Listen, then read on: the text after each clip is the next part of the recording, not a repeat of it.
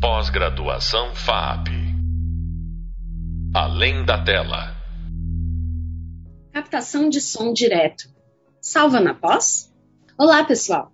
Eu sou Joyce Scavone, professora da disciplina de montagem e som no cinema, junto com a Helena Guerra.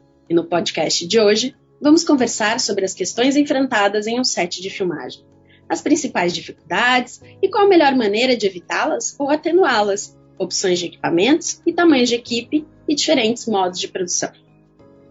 Gustavo Zisman Nascimento é profissional de som e responsável pela captação do som direto de 13 longas-metragens de ficção, dentre eles Corpo Elétrico, Los Silêncios, A Felicidade das Coisas e séries televisivas como Cine Hollywood e A Vida Secreta dos Casais, segunda temporada. Obrigada, Gustavo. Se você quiser complementar essa apresentação, que é sempre meio parca. Não, é por aí, né? Som direto, fiz um pouco de pós também. E nos últimos eu tenho feito as duas coisas, assim, acompanhado a, a produção desde o roteiro, leitura de, de roteiro com diretores, com diretora, até acompanhar a mixagem e tal, todo o processo. Que ótimo. É, então, acho que a gente pode começar por aí, né? A, a, essa chegada do profissional, do técnico de som direto, no roteiro, né, na, na, concepção sonora, nesse diálogo com o diretor, diretora. Enfim, é esse esse primeiro papo assim, acho que é um momento em, de colocar colocar o diretor para ouvir e imaginar sons assim, né? Acho que a gente vive um mundo de muita visualidade, assim, os diretores também ficam muito ligados em, em criar imagem e tal. E acho que ir para o set, para o diretor, já tendo tido um contato com uma leitura sonora do roteiro, faz com que ele consiga perceber ritmos, pensar timbres de voz dos atores, nuances de dinâmica, por exemplo. E também dá elementos para, depois desse papo com o diretor, a gente chegar nas outras equipes e, e pensar em objetos, pensar em em figurinos que, que possam é, dar elementos para que se criar sons na pós, né? No Felicidade das Coisas, por exemplo, o papo com a diretora rendeu vários objetos de cena. Tinha uma menina que gostava de azucrinar o irmão, então a gente, ah, ela podia ter um, um, um objeto que, que era tipo uma pazinha assim de girabolo que ela ficava na orelha do irmão girando. É, ela gostava de de correr na casa, mas não tinha muito espaço, a gente colocou uma, uma bicicleta ergométrica, então a criança ficava é, na bicicleta enquanto rolava a cena. Então essas pequenas coisinhas que depois vão dar elementos para criar, criar texturas, camadas na, na pós, né? Maravilhoso. E fala um pouquinho sobre essa visita de locação, né? Assim, no, no, roteiro você tem ali os personagens, esses corpos, a escolha dos atores e também a escolha das locações. Então, visita de locação é, é o momento em que a gente antecede os problemas, né? Consegue. É, em alguns momentos é preciso vetar a locação, quando a, a situação é muito complexa ou pelo menos já antever a necessidade de dublagem, ou pelo menos de aceitação de certo ruído de fundo, assim, né?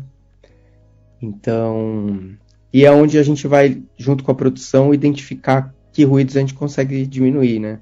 Então, desligar a geladeira, às vezes precisa negociar com o dono da locação, você vai filmar num lugar, num bar que tem bebida gelando é comum, né? Ou um açougue tem carne, precisa identificar como, como enfim, vai manter esse, esse alimento perecível em outro lugar.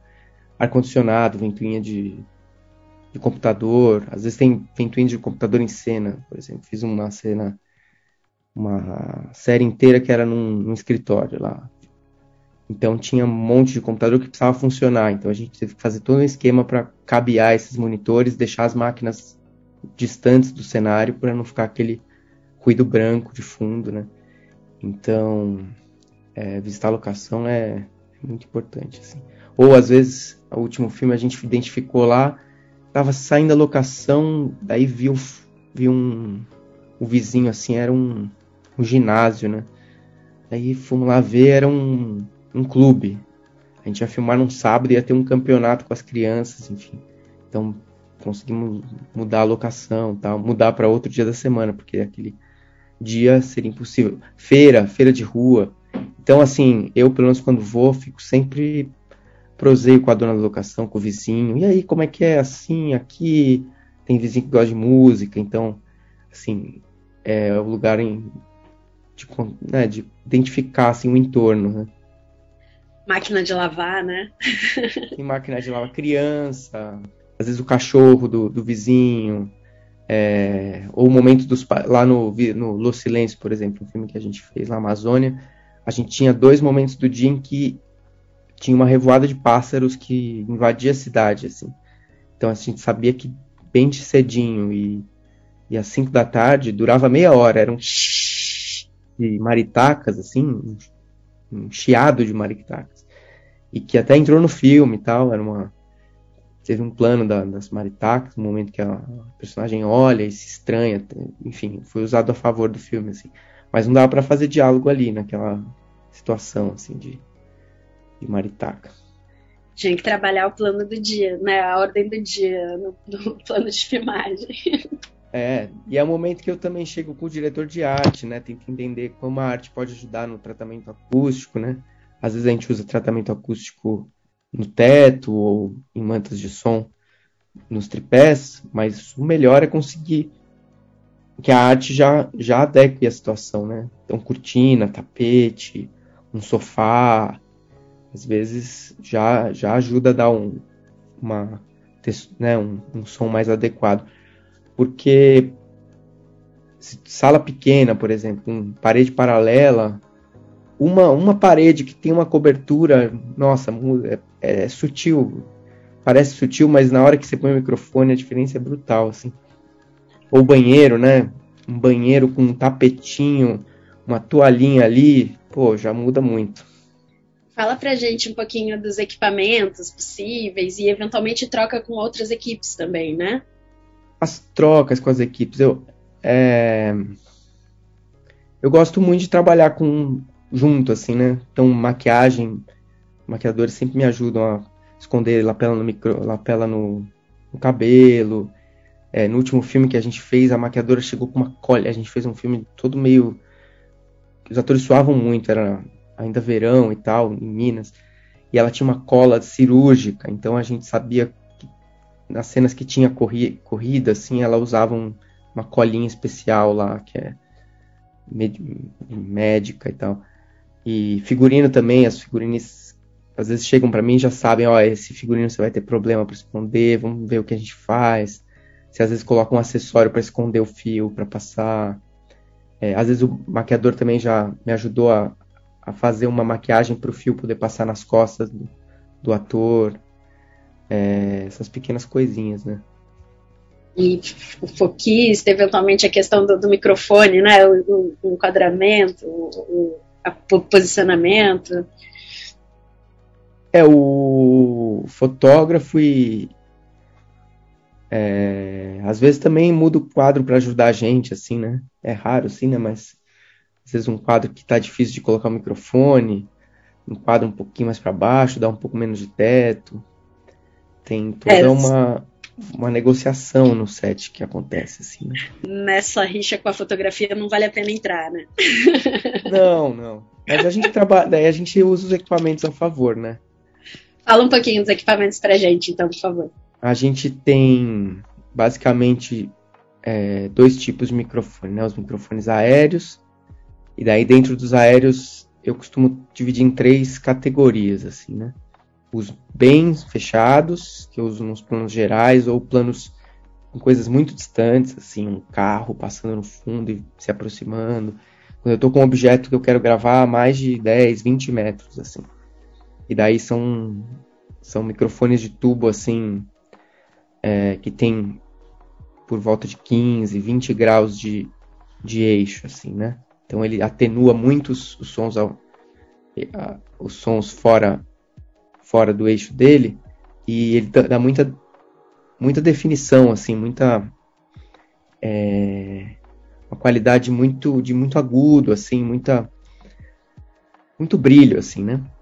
E é um microfone que numa interna assim é difícil de usar porque o eixo é muito é muito crítico, né?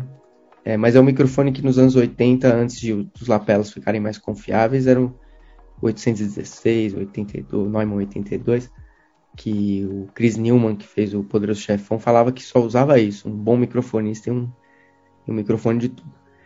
Daí, aos poucos, a gente foi traba trabalhando com microfones não tão direcionais e indo para o direcional padrão, que é esse de tubo, que é o 416, o Sennheiser MKH60, o Shure Semit, esses microfones, o Sanken, CS3, microfones que tem por volta de 30 graus, assim. Então, você consegue direcionar, um bom microfonista consegue direcionar ele é, sem muita perda, né? Dependendo da velocidade do, da troca de diálogo. Às vezes a gente usa dois desses, por exemplo, com dois microfonistas. Ou, se é o caso que tem um microfonista só, vai abrindo mais para um microfone que é ainda direcional, mas que daí começa a ter uma abertura de uns 45 graus, que são os direcionais de gradiente de pressão. Ele já não tem aquele tubo. Eles são um pouquinho mais curtinhos, assim, que nem esse que eu estou usando aqui. É... Então eles você consegue cobrir dois, três, quatro personagens com um microfone só.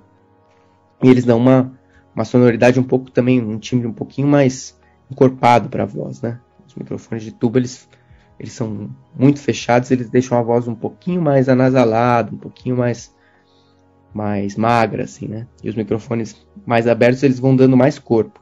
Até os microfones mais cardioides, que tem alguns técnicos não usam, mas eu ao longo da carreira fui abrindo cada vez mais assim para microfones cardioides, principalmente para close-up, assim, que dão uma, uma sensação de é, essa sensação de presença, assim, uma sensação cálida para o som, né? Então essa é mais ou menos. E depois eu já consegui usar microfones Omni também, microfones ainda mais abertos em situações é, com, com uma mise-en-scène que eu não consigo controlar, assim, dentro de um banheiro que eu não consigo entrar com o microfone e conduzir ele. Então, microfone Omni fixo, cobrindo toda a cena, assim, e com resultados bastante satisfatórios, assim.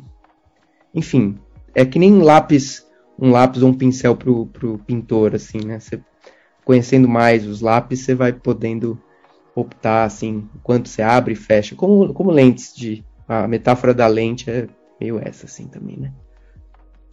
E, e o, o, microfone de lapela, como é que é o, sua relação? O microfone de lapela é, tem uns que falam que é dublagem ao vivo, né?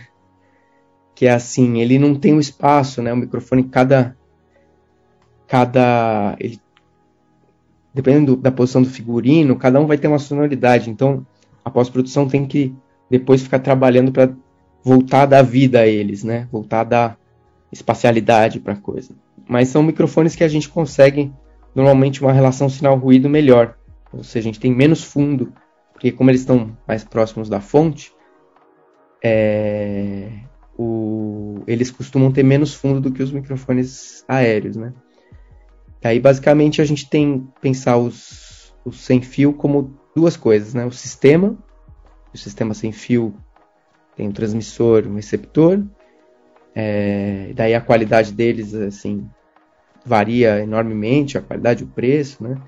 Daí tem a qualidade do pré-amplificador, porque é ele que vai amplificar o sinal lá, a qualidade da transmissão, a qualidade das antenas, tem alguns com uma antena só, outros com duas antenas. Então, quando cai de uma antena, ele já passa para outra. E daí o, o microfone, é um, às vezes, é de outro fabricante, normalmente é de outro fabricante. E daí ele tem também as suas qualidades como timbre, a, a qualidade do, do cabo, né? Tem alguns que tem o cabo mais, mais, mais, mais delicado, então ele passa mais emborrachadinho, então passa menos ruído para a cápsula é, o timbre, alguns timbram muito bem fora, a hora que você põe dentro do, do figurino ele não tem um timbre tão bonito. Então, alguns são especiais porque eles são muito pequenininhos, você consegue esconder no cabelo, mas eles não têm não tem tanto corpo, né? Porque a cápsula é tão pequena que ela não responde para o médio grave.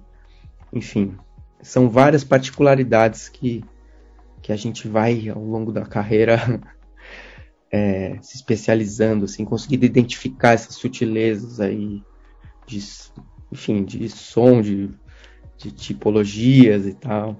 Mas basicamente é isso. O microfone de lapela tem uns que são os cilíndricos, que às vezes são mais fáceis de esconder, que é o Sunken Cos, que é o Countryman, que acho que a, a, maioria são cilíndricos, e tem uns que são quadradinhos, que tem a cápsula mais larga e mais timbre mais bonito, como o Trans 50, por exemplo, é, acho que é o mais conhecido, e que são mais difíceis de esconder, mas eles têm um timbre mais bonito, mais ou menos por aí.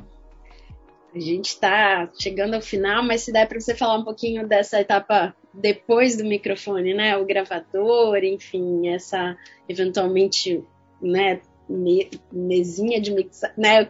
Esse equipamento é, de captura. É, o, o, capta, o, o sistema ele é meio se adequa ao tamanho do projeto, né? Não tem um melhor, assim.